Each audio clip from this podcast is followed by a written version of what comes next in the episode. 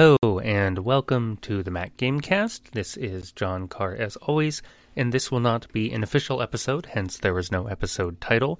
This is a just short note, PSA, if you will, and I wanted to wish all our listeners Happy New Year, old and new. Hope you had great holidays, whatever those were around the world.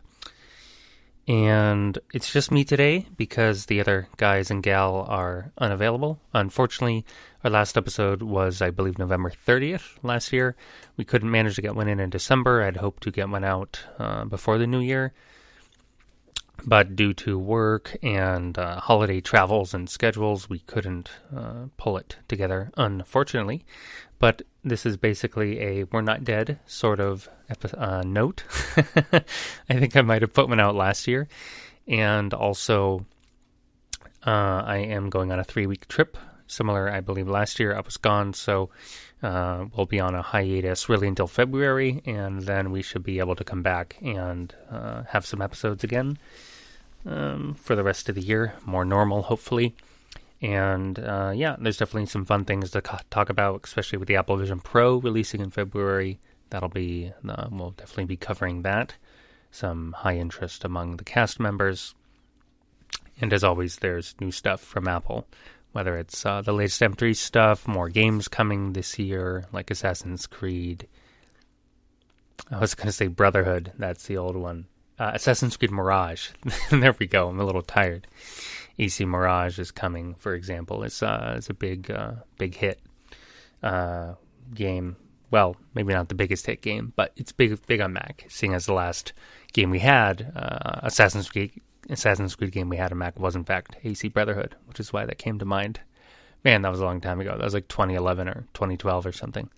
So, Assassin's Creed uh, returns to the Mac eventually yeah, that's all really short note. Unfortunately, I am on the run. I'm actually leaving in about uh, and a little bit over an hour uh, on a bus to get on a plane. So I wanted to get out a note. Um, otherwise, it would be too long. Um, yeah, we'll we'll hopefully have some fun episodes, including maybe thoughts. You know, sort of a we'll do a, a delayed wrap up of last year and uh, sort of like hopes for 2024, but that that won't happen until February. Yeah. Uh, Casper did send in something, however. I may just throw it in on the end here. And uh, it was his sort of hopes and thoughts on 2024. So there will be that, uh, and you can have a listen. Otherwise, uh, be well, everyone. Hope uh, your 2024 is great. And we should be back in February with uh, more episodes. I believe it'd be episode uh, 46, if I'm not mistaken. Because I'm pretty sure we already did 45. 46. Anyway, we're, we're creeping towards 50, and hopefully on 50, uh, we have some plans for sort of a, a bigger show. Uh, maybe have uh, special guests and stuff like that. So we'll see how that goes. And yeah, thanks a lot, everyone, for supporting us with your listening. We will see you soon. Thanks a lot. Bye. Hello, everyone. Casper here. Uh, unfortunately, I can't be with the rest of the team for an end of year special, but I'd like to just sneak in a little greeting anyway and wish you all happy holidays. Um, now, 2023 is coming to an end, and as such, uh, we'll prepare for a lot more Mac Gamecast for the next year.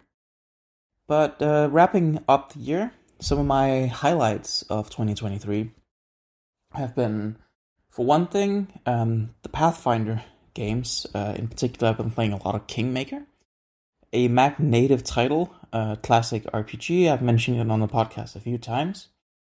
Most played game of the year by far, and I absolutely adore it. I'll be playing more of it in 2024, as it is a super long and detailed game that takes quite a while to get through.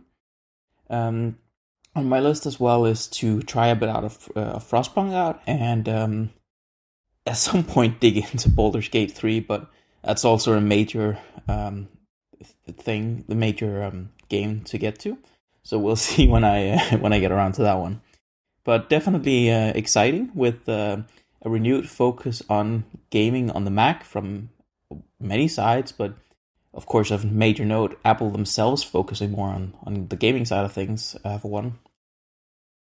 Uh, in particular, I think it's really cool what we're seeing with the game porting toolkit and the advancements Apple themselves have made into running more games on the Mac, even if it's not fully native.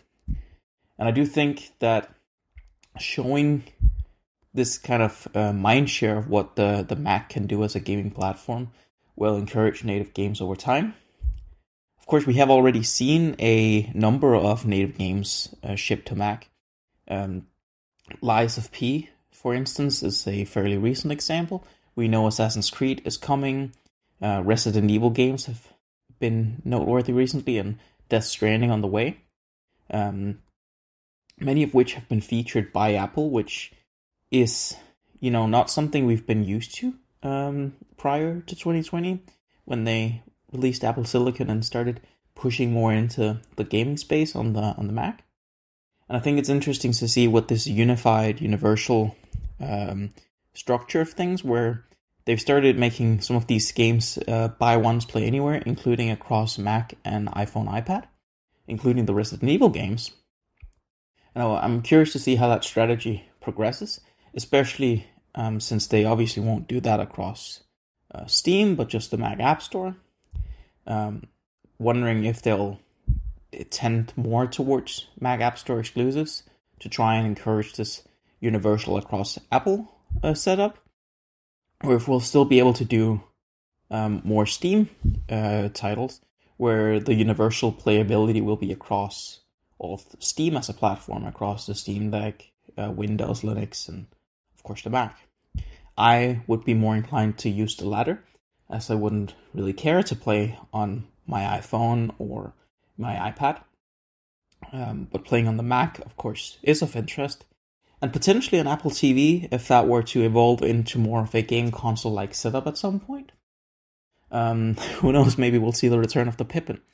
But I think it's a cool strategy for Apple to uh, make the Mac App Store more useful for games than it is currently by having this universal setup that could give it a competitive edge against storefronts like Epic and Steam if they want to compete on equal footing, having the games be available on all the platforms, which I do hope because all of them will bring something unique at that point. But we'll see as things evolve. Um, of course, there's been a lot of interesting hardware throughout the years, uh, the year 2023 in particular. Of course, what I'm talking about. Um, we got, you know, the M2 series and the M3 series this year.